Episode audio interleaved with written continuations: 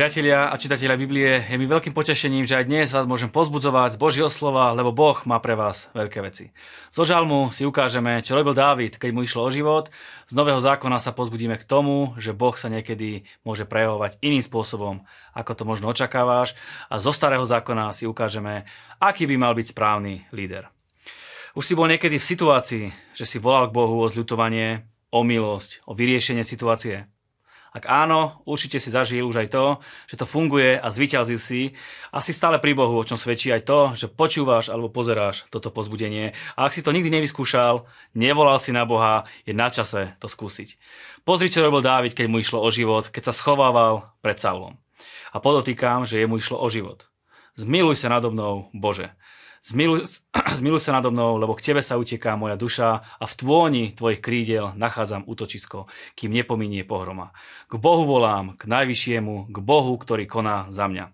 Keď si v akejkoľvek situácii, volaj k Bohu. Nič lepšie v podstate ani nevieš urobiť. Prečo? Dávid to jasne hovorí. Volám k Bohu, ktorý koná za mňa. Aké fantastické. Na čo by si sa mal trápiť? Môžeš sa trápiť a tvoj problém a situácia ťa pohltí, to nie je problém. Alebo sa upokojíš, odovzdáš vec Bohu, lebo On koná za teba.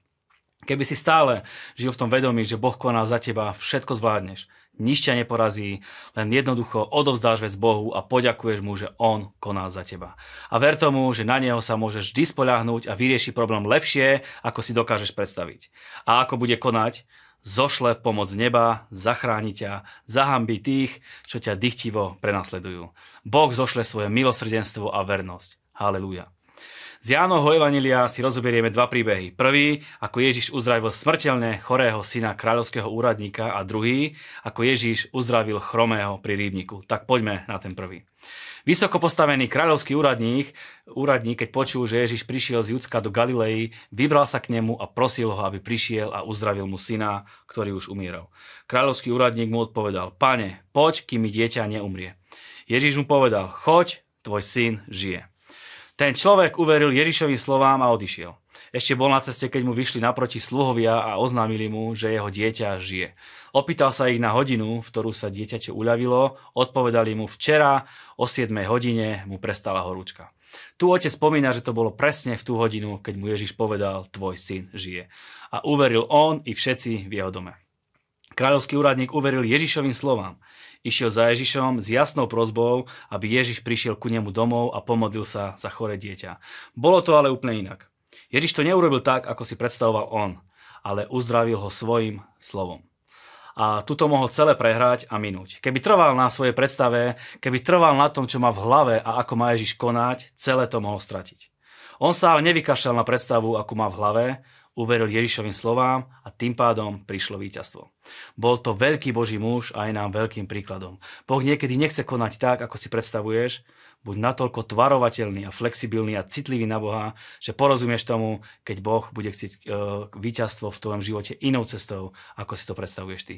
Nemaj takú zadubenú mysle a vlastnú predstavu o tom, akým spôsobom má Boh konať a prejavovať sa v tvojom živote. Poďme na ten druhý príbeh uzdravenia chorého pri rybníku. V Jeruzaleme sa hovorí o, rybníku Bethesda, ktorý mimochodom môžete vidieť aj dnes v Jeruzaleme. Odporúčam navštíviť, keď tam budete. Do tohto rybníka raz za čas vošiel aniel pánov a zvieril vodu a kto do tej vody vošiel, bol uzdravený z akejkoľvek choroby. V tom rybníku ležalo množstvo chorých, slepcov, chromých, ochrnutých. Bol tam človek, ktorý už 38 rokov bol ochrnutý. Keď ho Ježiš videl ležať a spoznal, že je už dlho chorý, spýtal sa ho, chceš vyzdravieť? Chorý mu odpovedal, pane, nemám človeka, čo by ma zaniesol do rybníka, keď sa zvíri voda, keď tá dôjdem sám, zostupí predo mnou iný. Ježiš mu povedal, vstaň, vezmi si lôžko a choď. A ten človek hneď ozdravel, vzal si lôžko a chodil. Všimnime si pár detailov. Ježiš sa ho pýta, chceš vyzdravieť? Tento muž sám neprosil Ježiša o uzdravenie, nevidel Ježiša ako možného liečiteľa, jeho mysel bola zameraná na údajne liečivú vodu. Ježiš nie je obmedzený tým, aby sa prejavoval, keď má človek nedostatok viery. Jeho milosť je obrovská. On sa zmiluje nad kým sa chce zmilovať. Ver Bohu, že jeho moc je neobmedzená a keď sa budeš modliť aj za ľudí, ktorí v Boha neveria, Boh sa nad nimi zmiluje a uzdraví ich, zachráni ich a pozvihne ich. Z knihy sudcov sa pozrieme, čo spôsobí dobrý líder a aké dôležité je mať správnych lídrov. Dalo by sa povedať, že všetko stojí a padá na líderstve. Keď je dobre vedený biznis, tak sa samozrejme darí, keď je církev dobre vedená, tak prekvita a aj národ, keď je dobre vedený, tak prosperuje a mohol by som uviezť veľa ďalších príkladov. Porozprávame sa teraz chvíľku o jednej skvelej líderke, o Debore, o ktorej sme čítali. Bola to duchovná aj politická líderka. Bola veľmi charizmatickou vodkyňou, byť jej prítomnosti bolo veľmi cenné a dodávalo to určitú formu istoty a bezpečia, o čom svedčí aj to, že keď poslala Baraka do boja, povedal jej, ak pôjdeš so mnou, pôjdem. A ja, no ak so mnou nepôjdeš, nepôjdem ani ja. Ak budeš správny líder, ľudia budú chcieť byť v tvojej prítomnosti a budú ti dôverovať. Správny líder robí, robí ľudí šťastných, čo môžeme vidieť aj vo výťaznej piesni Devory. Dobro rešte hospodinovi za to, že vodcovia sa chopili vedenia v Izraeli, za to, že ľud dobrovoľne povstal. Moje srdce patrí vodcom Izraela, dobrovoľníkom ľudu. Velepte hospodina, Boh si používa a vyvyší takých ľudí, ktorí si uvedomujú, že bez Neho sú ničím a vždy, keď Boh niečo vykoná alebo urobí v ich živote, dajú za to Bohu vďaku. Vždy keď, má v živote, vždy, keď máš v živote nejaký úspech, nezabudni dať Bohu za to vďaku. Spôsob, ako v tejto pasáži Boh použil modlitby ľudí, bol ten, že pozdvihol múdrych a pokorných ľudí. Aký bol výsledok? V krajine bol potom pokoj 40 rokov.